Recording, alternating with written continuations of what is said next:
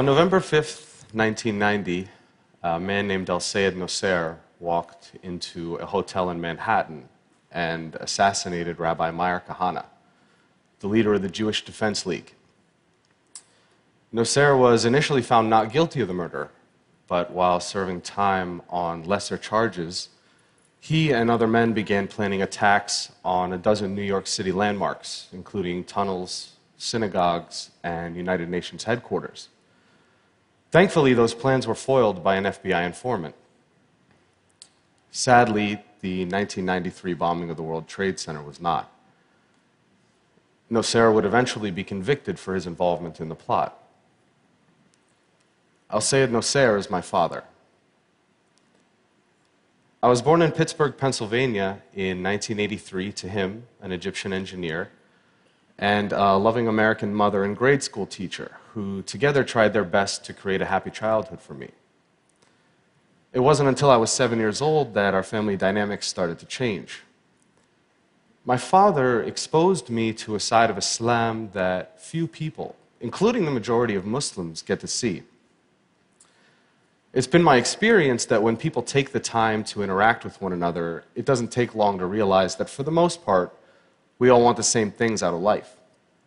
However, in every religion, in every population, you'll find a small percentage of people who hold so fervently to their beliefs that they feel they must use any means necessary to make others live as they do. A few months prior to his arrest, he sat me down and explained that for the past few weekends, he and some friends had been going to a shooting range on Long Island for target practice. He told me I'd be going with him the next morning. We arrived at Calverton shooting range, which, unbeknownst to our group, was being watched by the FBI. When it was my turn to shoot, my father helped me hold the rifle to my shoulder and explained how to aim at the target about 30 yards off. That day, the last bullet I shot hit the small orange light that sat on top of the target, and to everyone's surprise, especially mine, the entire target burst into flames. My uncle turned to the other men and in Arabic said, Ibn Abu, like father, like son. They all seemed to get a really big laugh out of that comment, but it wasn't until a few years later that I fully understood what they thought was so funny. They thought they saw in me the same destruction my father was capable of. Those men would eventually be convicted of placing a van filled with 1,500 pounds of explosives into the sublevel parking lot of the World Trade Center's North Tower, causing an explosion that killed six people and injured over a thousand others. These were the men I looked up to. These were the men I called Ammu, which means uncle. By the time I turned 19, I had already moved 20 times in my life. And that instability during my childhood didn't really provide an opportunity to make many friends.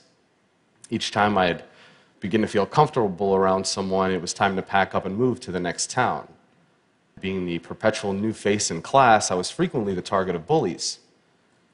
I kept my identity a secret from my classmates to avoid being targeted, but as it turns out, being the quiet, chubby new kid in class was more than enough ammunition. So, for the most part, I spent my time at home reading books and watching TV or playing video games. For those reasons, my social skills were lacking, to say the least. And growing up in a bigoted household, I wasn't prepared for the real world. I'd been raised to judge people based on arbitrary measurements like a person's race or religion. So, what opened my eyes? One of my first experiences that challenged this way of thinking was during the 2000 presidential elections. Through a college prep program, I was able to take part in the National Youth Convention in Philadelphia. My particular group's focus was on youth violence, and having been the victim of bullying for most of my life, this was a subject in which I felt particularly passionate. The members of our group came from many different walks of life. One day, toward the end of the convention, I found out that one of the kids I had befriended was Jewish.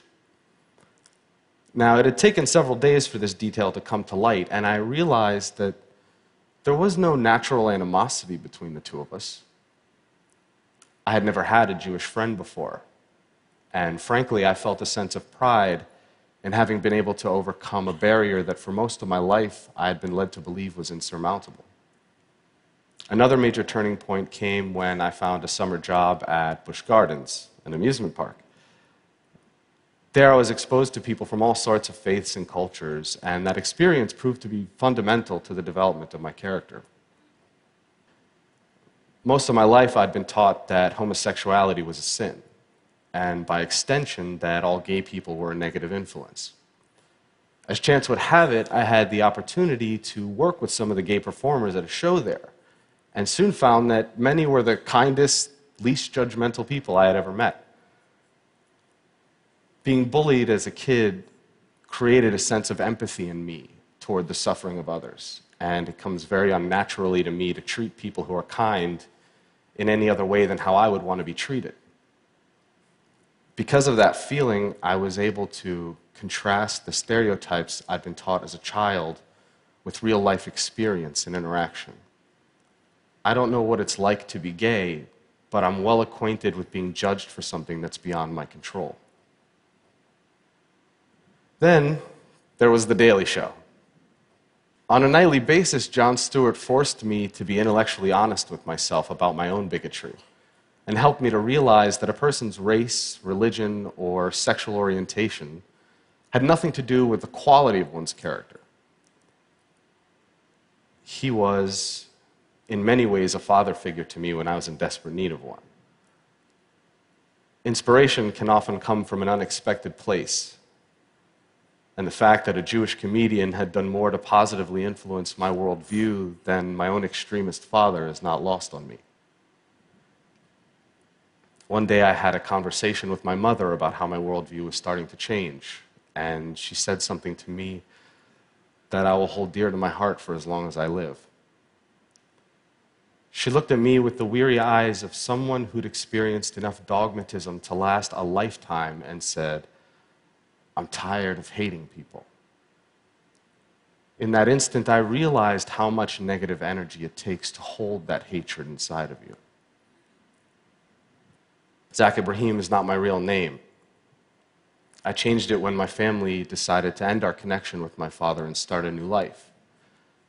So, why would I out myself and potentially put myself in danger? Well, that's simple.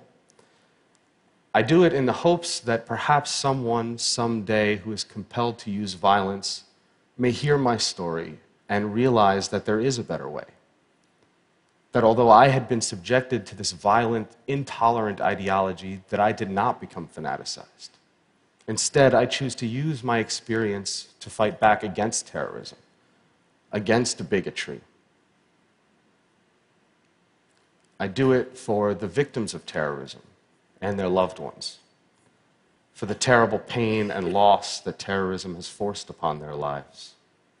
For the victims of terrorism, I will speak out against these senseless acts and condemn my father's actions. And with that simple fact, I stand here as proof that violence isn't inherent in one's religion or race, and the son does not have to follow the ways of his father. I am not my father. Thank you.